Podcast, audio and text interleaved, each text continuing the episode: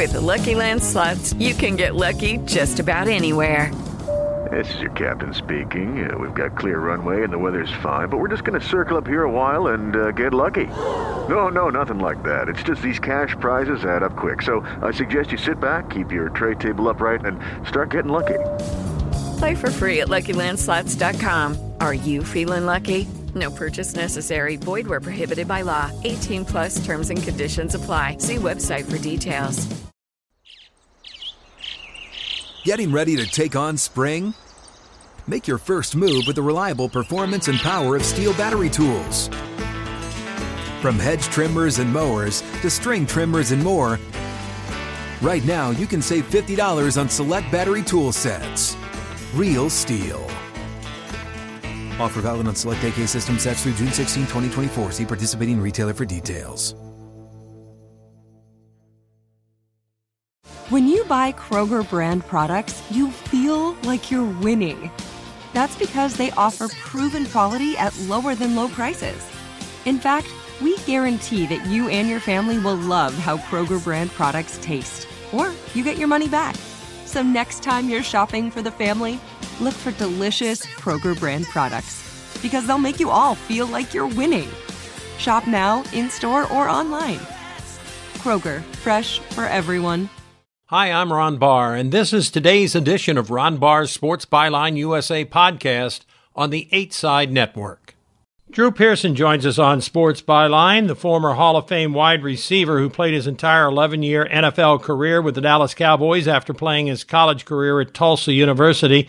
And he went undrafted, but by the time his career ended, he had left his mark as the franchise's all time leader in most receiving categories and established himself as one of the National Football League's best clutch performers. He was named to the NFL's all decade team of the 70s, and he won a Super Bowl championship when the Cowboys beat the Broncos in Super Bowl 12. But, Drew, let's go back. Tell me a little bit about growing up in South River, New Jersey. Uh, yeah, I uh, grew up in South River, New Jersey, and uh, it's a, a small town at the time, about 10,000 people. Uh, it's a Polish, mostly Polish descent, but it's very diversified as well. Uh, uh, but the high school was set set up on a hill. And South River High School football was a big deal. Uh, the kids growing up in South River, like myself, all they aspired to do was play football for South River High School.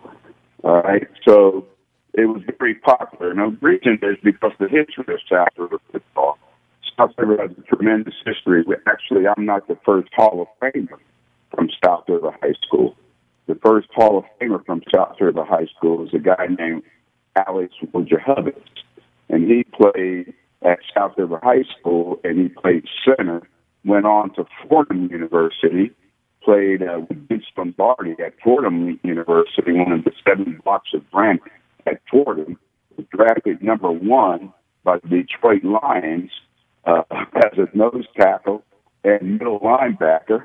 Excuse me, as a nose tackle and center, and uh, was uh, inducted into the Pro Football Hall of Fame in 1968. So uh, there's a great legend uh, uh, history of uh, great players that come through South River High School. I played high school football my quarterback my sophomore year in high school, where I started at wide receiver and safety on defense. My quarterback was Joe Theismann. Of course, back then, uh, you know, we called him we call him Joe Theismann now. Back then, we called him Joe Theismann.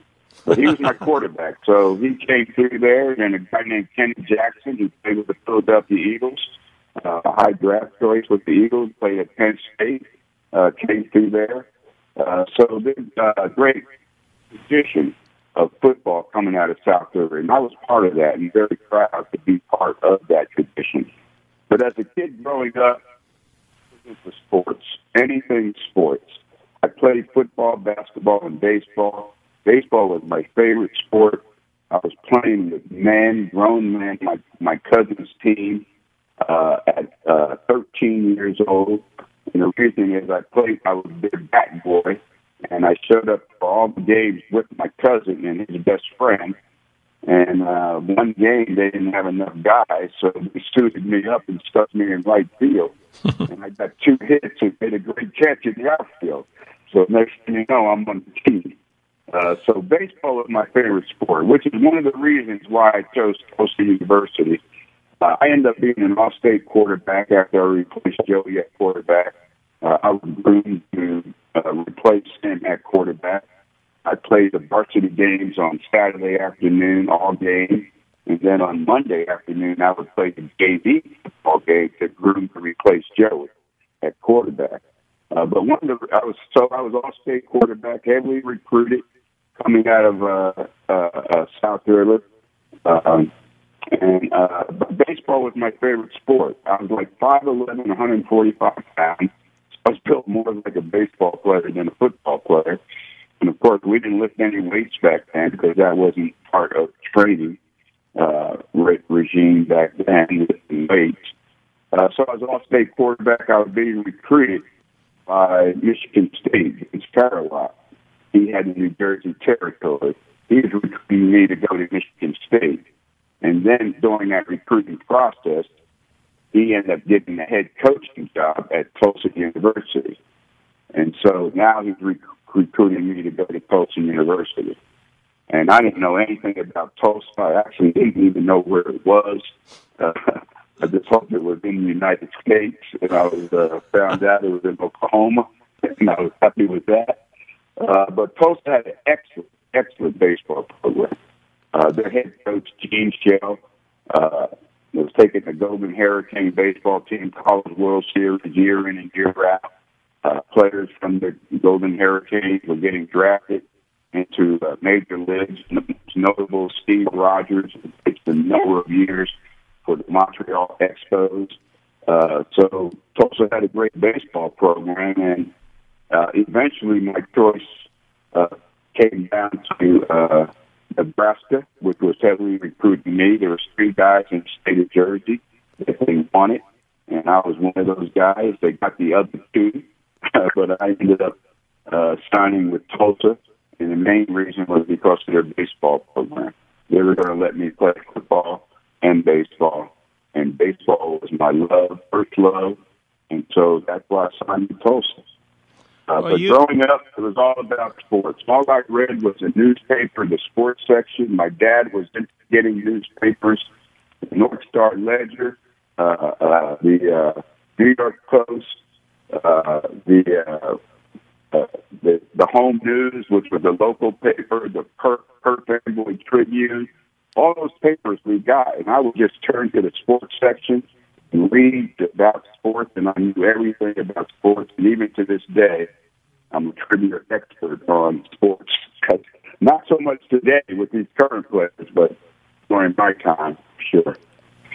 You started at quarterback at Tulsa, but you changed to wide receiver. What was behind that decision? Well, I started at, uh, on the freshman team at quarterback. Uh, they brought in six quarterbacks. I ended up beating them all out. They moved three to defense. And so I was captain of the freshman team. Freshmen couldn't play varsity then. Uh, we had a nice season. We played four games. Uh, we were two and two. At the end of that season, you know, I'm getting ready to play baseball. I'm getting ready to go into baseball, but the the football coach, Vince Carillot, came up to me and said, "Hey, you got a chance to start a quarterback next year on the varsity, but we need you to commit to, you know, spring ball and commit to football." And so with that, I had a long discussion uh, uh, with my dad.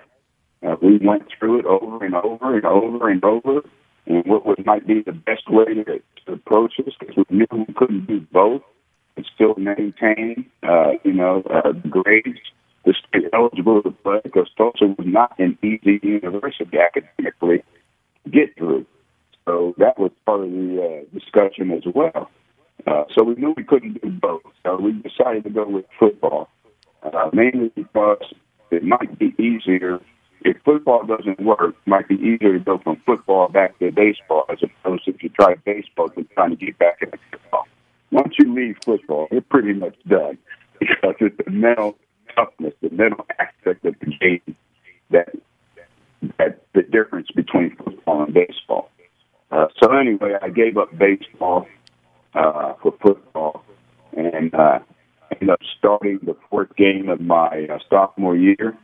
Starting quarterback uh, going into my sophomore year was a senior, John Dobbs. It just so happens that his uh, his dad was the athletic director of the school as well. So it was hard to beat him out as a quarterback, but I eventually did, and we had some success at, my, at the end of my uh, uh, sophomore year. So now I'm in football, going into spring practice. I asked the coach to move me to wide receiver because now I want to play pro football. I didn't have the skills to be an NFL quarterback. I knew that. I realized that. Receiving was always my position. I only played quarterback at South River because I was the best athlete, the logical choice to replace Joe Theismann. Uh, so that's why they put me there. Uh, but I always was a receiver, and asked the coach to move me to receiver. And at this time, uh, and a new coach was Claude Gibson, and he uh, we had two JUCO college All Americans that came in to compete at quarterback position.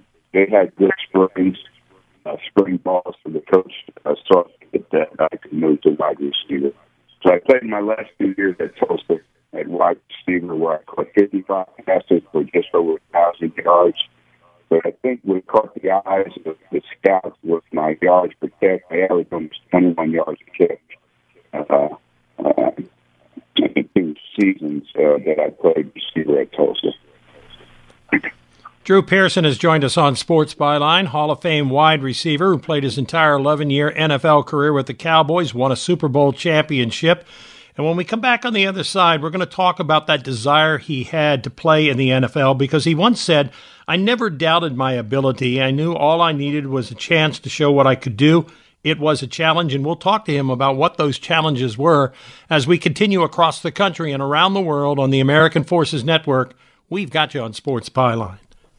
You're listening to Ron Barr's Sports Byline USA podcast. Judy was boring. Hello. Then Judy discovered chumbacasino.com. It's my little escape. Now Judy's the life of the party. Oh, baby, Mama's bringing home the bacon. Whoa. Take it easy, Judy. The Chumba life is for everybody. So go to ChumbaCasino.com and play over 100 casino style games. Join today and play for free for your chance to redeem some serious prizes. chumba ChumbaCasino.com. No purchase necessary. Void where prohibited by law. 18 plus terms and conditions apply. See website for details. Getting ready to take on spring? Make your first move with the reliable performance and power of STIHL battery tools. From hedge trimmers and mowers to string trimmers and more, right now you can save $50 on select battery tool sets. Real STIHL. Offer valid on select AK system sets through June 16, 2024. See participating retailer for details. We're talking football this hour with Drew Pearson, of course, elected to the Hall of Fame in the National Football League, had a fine, fine career, and as a young sportscaster, I certainly do remember him when I was in Washington, D.C., in those great rivalry games, which we'll talk about a little bit later on between the Dallas Cowboys and the Washington Redskins. I mentioned about having a passion, a desire to play in the NFL. And if so, why did you think you went undrafted? Well, simply because uh, we didn't have much success as a team at Tulsa. Uh, the four years I was at the university, uh, we had three losing seasons. Four years there, we had uh, three head coaches. In the four years there, we were on probation three of those four years. Uh, so with that, and then moving from quarterback to receiver and not catching many balls at that position, uh, I think all that led to uh, not getting drafted, as well as my size. I mean, I wasn't that big.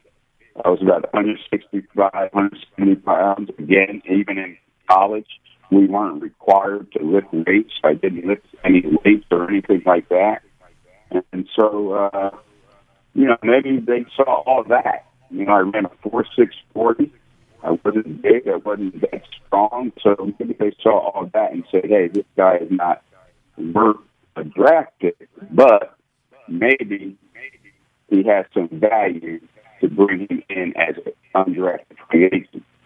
So the 17 rounds of the draft went by, 450 some players, and uh, my name wasn't called.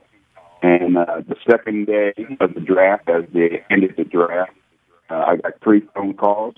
I got the first phone call came from the Green Bay Packers. Second call came from the Pittsburgh Steelers. The third call came from the Dallas Cowboys.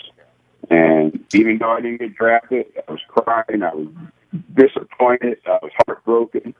And I got those three phone calls from those three storied franchises. you know, uh, it made me feel a little better. And then it even made me feel more so better, better more so because when the Dallas Cowboys called, the scout Bob Griffin was in town at the Camelot Hotel. He wanted me to come down there immediately to talk about signing a contract with the Dallas Cowboys. And so uh, I eventually uh, went down there, and our last coach was F.A. Dry at Tulsa. And one thing he said, it might not be so bad to be uh, not get drafted, not get drafted, because as an undrafted free agent, you might get to pick the best situation for you to go in and try to make that football team, as opposed to being locked into a team that drafts you. So I had that in mind, and I thought the best opportunity would be for me to be the Dallas Cowboys because of the history of free agents making their team, and then the proximity to Tulsa, where I could maybe drive down there. It's only three and a half hours. I could work out or do whatever to try to make that football team. So I went down to the Camelot Hotel. I met with Bob Griffin, and he offered me a contract of fourteen thousand five hundred dollars uh, and a hundred, a hundred laughing, and hundred fifty dollar signing bonus. And so I said, sir, if you pay me the signing bonus in cash, I'll sign right now. and uh, he said, why do you want cash? He said, most people want a check, you know, so they can frame it, take a picture of it, you know, have it for, you know, your archives and memories and stuff like that. And I said, I need cash because I need gas money to get back to the apartment. That's how broke I was. So I didn't hold out for two hundred dollars, fifteen grand. I signed that contract right then and there. I got my signing bonus in cash, seven twenties and a ten, and uh, and that's how I got into the NFL with the Cowboys. But again, the history of their free agents making the Cowboys most notably uh, Cliff Harris, who played at Ouachita Baptist College in Arkansas. I said, if a Cliff Harris can make the Dallas Cowboys as an undrafted free agent coming out of Ouachita Baptist College, then I think I have a chance to make the Cowboys coming out of Tulsa University. And it's so ironic how Cliff and I went into the Hall of Fame. He's in the class of 2020, and I'm in the class of 2021. But he was my inspiration, part of the inspiration to sign with the Cowboys. The other was with, the, with Tom Landry, and then the other players on the team. I was a, still a New York Giant fan until I got that money growing up in New Jersey, a Giant and Jet fan. So I really didn't like the Cowboys until I signed with the Cowboys. But always my favorite player on the Cowboys was Bob Hayes, wide receiver. And so that was a big reason. Those are big reasons I ended up signing with Dallas as opposed to Pittsburgh and Green Bay. Pittsburgh called after that and wanted me to meet with one of the Rooneys that was at the uh, Holiday Inn. And I turned it down. He said, "What did you sign for?" I said, "One hundred fifty dollars." He said, "We got fifteen hundred dollars." I said, "Oh no!" I could have got fifteen hundred dollars, but I think I made the right choice. I've got to ask you over my career, I had the opportunity of uh, interviewing Tom Landry a number of times, and I'll never forget one interview I had with him after he had retired. And I said to him, Coach, what is it like for you in your first fall in which you're not uh, out on the on the field? He said, It's the first time I've ever had a chance to see the leaves change. and and uh, I kind of smiled at that. But tell me about the first time you met him. Could hardly talk. Actually, I didn't talk. All I did was shake my head, yes sir, you know, up and down. Or if I did talk, I said yes sir or no sir. And that was about it. I mean, intimidated, totally intimidated. And, you know, I was intimidated by him throughout my whole career. And I put myself in the position to be intimidated by him. I wanted him. I respected him that much and his knowledge of the game the game of football, his knowledge of life. I respected him that much that I wanted to be intimidated by him. I wanted to please him. I wanted to do the right thing by him. You know, it's just like my dad. I, you know, I held him the highest esteem as well, and I wanted to please him and do everything right for him, not, not get him upset at me in any way. And then if he did get upset, you know, just one time, and not over, you know, the same thing over and over. One of the greatest compliments Coach Landry uh, gave me uh, within my career and being around him. He said, Drew, you're very coachable. and I said, what does that mean, coach? He said, well, I tell you to do something. First of all, when we, when we tell you to do something, you pick it up. And if you don't get it, if I tell you to do something else, you correct it, and you don't make the same mistake twice. So that was one of the greatest compliments that he could ever give me. Uh, so being around him just taught me so many things. I mean, he the way he ran the team. I mean, he ran it like a business. I mean, we were a football team, but he ran it like a business. You know, we went to training camp. Of course, everybody sets goals, but how many teams set ways, means, and methods? you know, and uh, you know, ABC from ways, ABC from means, ABC from methods to reach those goals you know. And so everything was like a business. The way he dressed on the sideline, you know, he was not like a head coach. He looked like a CEO. When we traveled to games, he made us wear suit and ties. We carried briefcases. We didn't carry gym bags. We were studying the computer printout when I got into the NFL in 1973. We were using the computer back then to study tendencies of our opponents. So everything I learned as an adult, being around him when I got there at what 21, 22 years old. You know, he's being around him and guys like Roger Staubach, Leroy, and Bob Hayes, and Mel Renfro, and guys like that shaped my adult life. You know, because I'm away from home at 18 years old. Now these are my adult mentorships, and so they they shaped my adult life, and I was blessed to be around them. We only have a minute before we have to break, but a lot of football fans certainly have read North Dallas 40 or seen the movie. How did you find the Cowboy culture when you joined them? Uh, tough, difficult, very disciplined. Uh, Tom, Coach Landry was the leader. The buck stopped with him. Uh, the pace, everything we did went, went through him. And, uh, you know, so I could see how North Dallas 40 at that time when coaches were allowed to do a little more with the players because the union wasn't in effect. The players' union didn't have that wasn't there to protect players. Uh, so, you know, I can see how it was a little tougher for those players under Coach Landry because he was very much a disciplinarian, and there was only one way to play football is with that discipline, and so he enforced that uh, to, uh, uh, as uh, as uh, forceful as he could do it, and not you know be charged for assaulting anybody. but uh, you know, but you know, that's that's just the that's just the way he coached, and that's the way he played. You know, he was not Vince Lombardi. You know, he played with Vince Lombardi. You know, the Cowboys had a choice when they came into the league. Uh, Clint Murchison, who to go with, Vince Lombardi or Tom Landry. He went with Tom Landry uh, specifically because you know, his demeanor, uh, his his educational background. You know, he's an engineer from University of Texas. He flew airplanes in the war and stuff like that. And Clinton Murchison wanted a more analytical kind of guy uh, than a you know just a coach that runs a Green Bay sweep to the right or left. You know, so that's why he chose coach Landry. So. We continue our Hall of Fame interview with Drew Pearson as we continue on Sports Byline. You're listening to Ron Barr's Sports Byline USA podcast. At Bet365, we don't do ordinary. We believe that every sport should be epic. Every home run, every hit, every inning, every play. From the moments that are legendary to the ones that fly under the radar. Whether it's a walk-off grand slam or a base hit to center field. Whatever the sport, whatever the moment, it's never ordinary at Bet365. 21 plus only must be present in Ohio. If you or someone you know has a gambling problem and wants help, call 1-800-GAMBLER.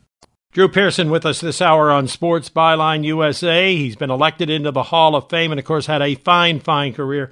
I alluded a little bit earlier to the being a young sportscaster and covering those uh, games on Thanksgiving Day primarily between the Dallas Cowboys and the Washington Redskins. As I think over all the great rivalries in the National Football League, that one sticks out to me the most, not because I saw many of them, but what was it that made those games so unique between those two teams? Uh, I, I think uh, the rivalry that it was when I was coming through was when George Allen took over the Redskins, and all of a sudden they became competitive because the Cowboys before then were pretty much dominating the East and having a lot of success in the East. And now with George Allen there, now the Redskins are the number one team the Cowboys are competing with for, you know, first place in the NFC East. So that fueled the rivalry. And then, of course, George Allen's strategy and the way he developed the team as opposed to the Cowboys and the way the Cowboys did it, you know, was complete opposite. So, you know, that added fuel to the rivalry. So uh, all those kind of things added to the rivalry and just as we continue to play each other twice a year, competing for the division title, uh, it just added fuel to the rivalry. And we had players talk about it. I mean, they talked about they're gonna get us. We talked about we're gonna get them. So no, there's no love lost between uh, them uh, uh, with them, them with us, or us with them. That's for sure. You know, it was very interesting uh, that NFC East, where you had the Giants, you had the Eagles, you had the Washington Redskins, you had the Cardinals for a while as well in that division. That was a division I don't even know how to describe it. Maybe you can help me out with that, Drew. uh, very physical. Okay, uh, you know we had a lot of success. I think I won seven championships. Or, uh, I know I played in seven NFC championship games uh, in eleven seasons, but I'm telling you, you know, it, it, every game was knockdown, drag out. You know, I mean, we never, hardly ever blew anybody out. You know, every game was a close physical football game. And that just was the NFC East. It was just a, a black and blue type division. And, you know, we, and it was a running game, uh, uh, that dominated, the running game dominated the division back then with all the great running backs that came through, uh, the division, uh, uh, at that time.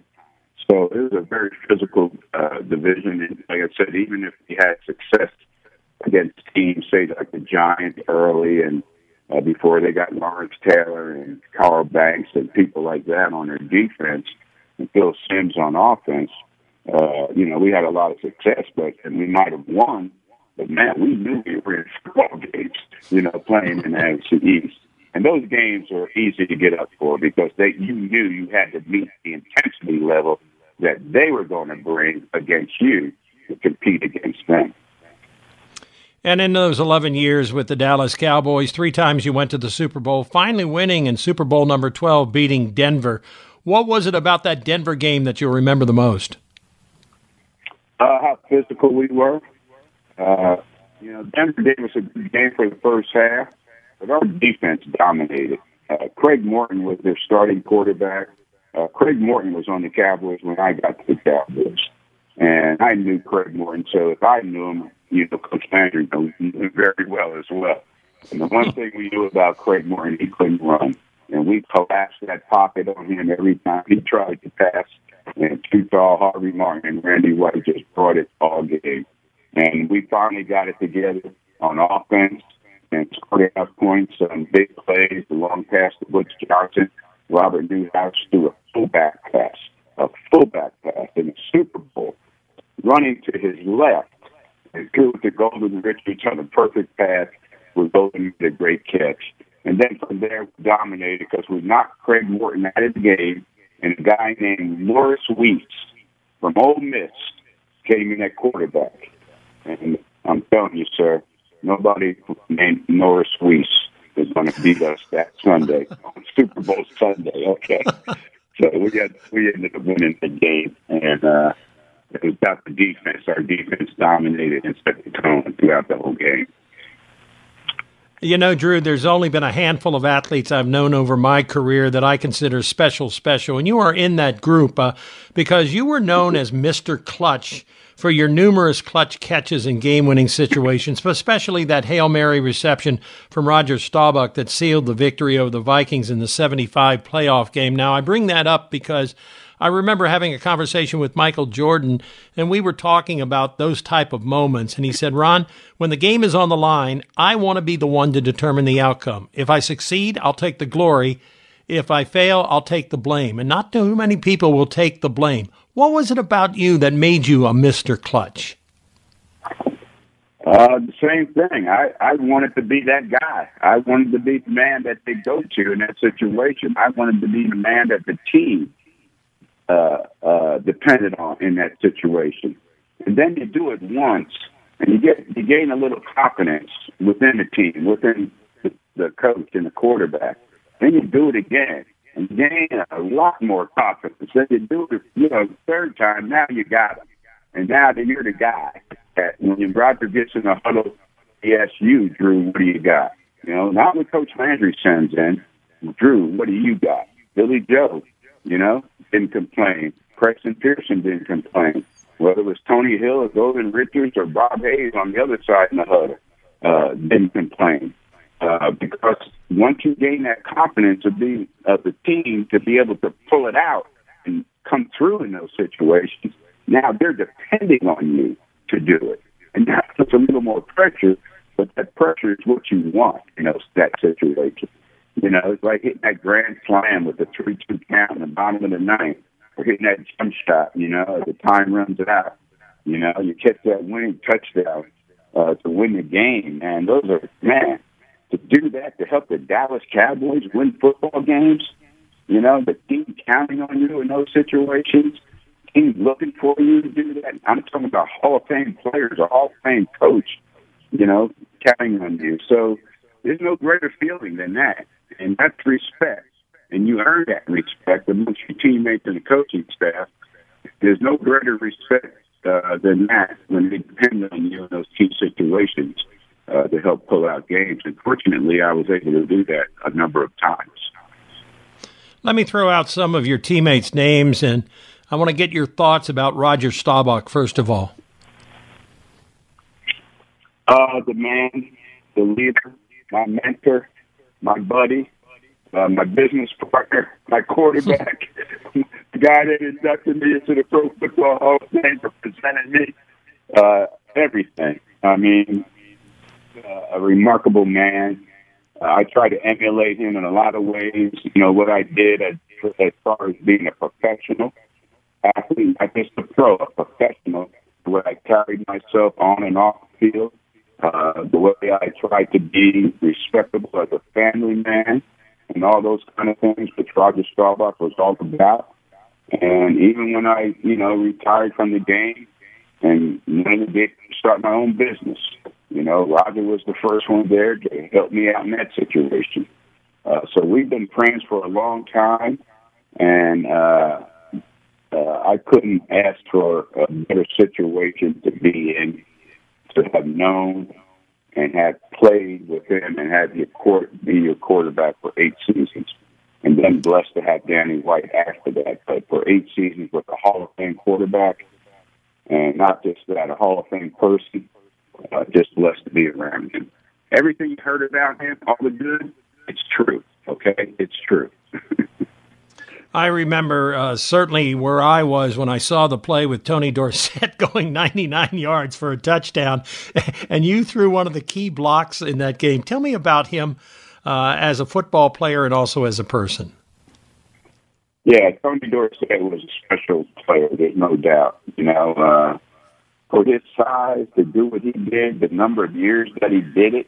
You know, I think it was uh, in high school in Pennsylvania, and then you know, at the University of Pittsburgh, where he was the man for four years, and the number of carries he had uh, playing that level of college football, and coming into the NFL, and uh, after winning a national championship, you know, with Pitt, uh, you know, he he was the man, and he was what we needed, the final piece we needed on the offense to make us explosive, even more explosive.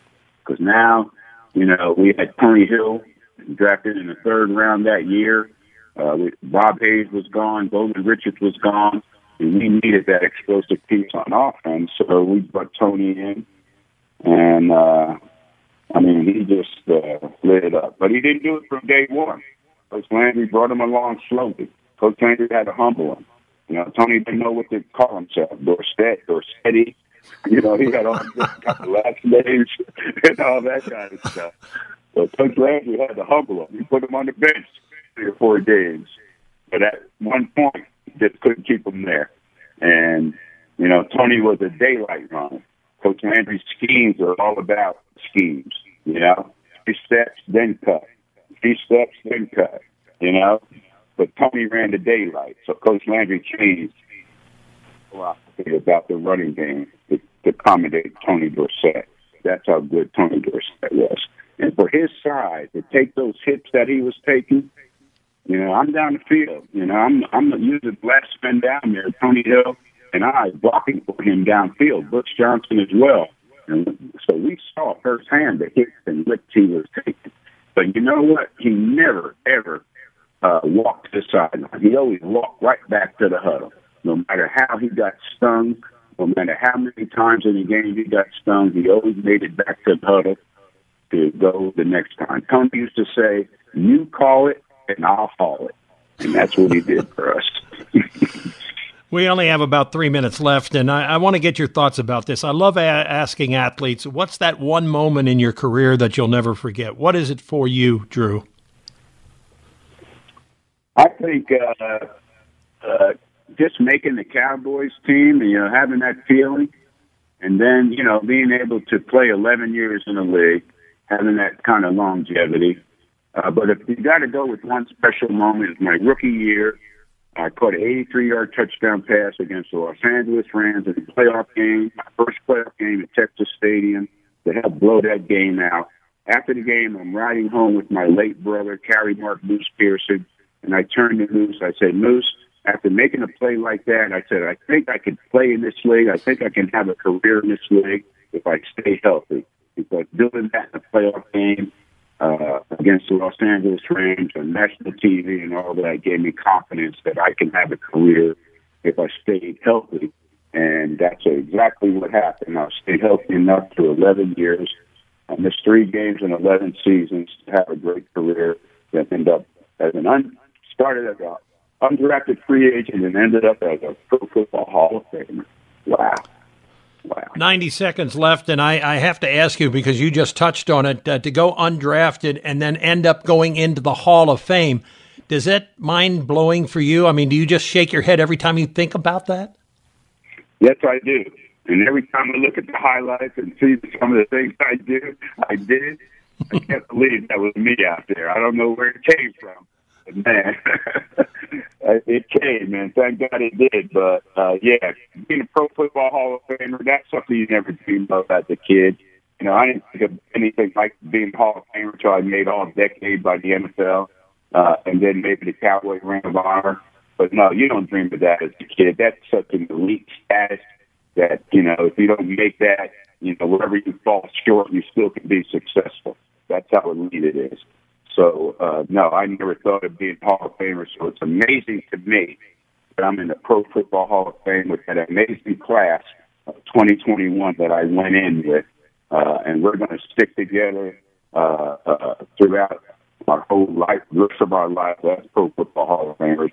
That class is going to stick together, and every year we're going to go back, and that'll be our reunion every year to celebrate our induction into the Pro Football Hall of Fame. Now you're getting me all fired up. well, I want to thank you because, as I said, as a young sportscaster, I remember you vividly, but I also remember remember you for a couple of things. One was not only how you played the game, but the gentleman that you were always when you were off the field as well. I thank you for that, Drew. You're welcome here anytime on Sports Byline. Well, thank you for having me, and uh, you call my name, and I'll be there. Thank you, sir. Drew Pearson with us, the former wide receiver who's now in the Hall of Fame, who played his entire 11 year NFL career with the Dallas Cowboys. After playing his college football career at Tulsa, he was undrafted, but by the time his career ended, he had left his mark on the NFL. We continue with more of you at America's Sports Talk Show. You have been listening to Ron Barr's Sports Byline USA podcast on the 8 Side Network. At Bet365, we don't do ordinary. We believe that every sport should be epic. Every home run, every hit, every inning, every play. From the moments that are legendary to the ones that fly under the radar. Whether it's a walk-off grand slam or a base hit to center field. Whatever the sport, whatever the moment. It's never ordinary at Bet365. 21 plus only must be present in Ohio. If you or someone you know has a gambling problem and wants help, call 1-800-GAMBLER. This episode brought to you by 20th Century Studios' Kingdom of the Planet of the Apes. Director Wes Ball breathes new life into the epic franchise. As a ruthless king attempts to build his empire at the expense of the remaining human race, a young ape begins a journey to fight for a future for apes and humans alike. Kingdom of the Planet of the Apes. Enter the kingdom in IMAX on May 10th and theaters everywhere. Get tickets now. Getting ready to take on spring? Make your first move with the reliable performance and power of STIHL battery tools. From hedge trimmers and mowers to string trimmers and more, right now you can save $50 on select battery tool sets. Real STIHL. Offer valid on select AK system sets through June 16, 2024. See participating retailer for details.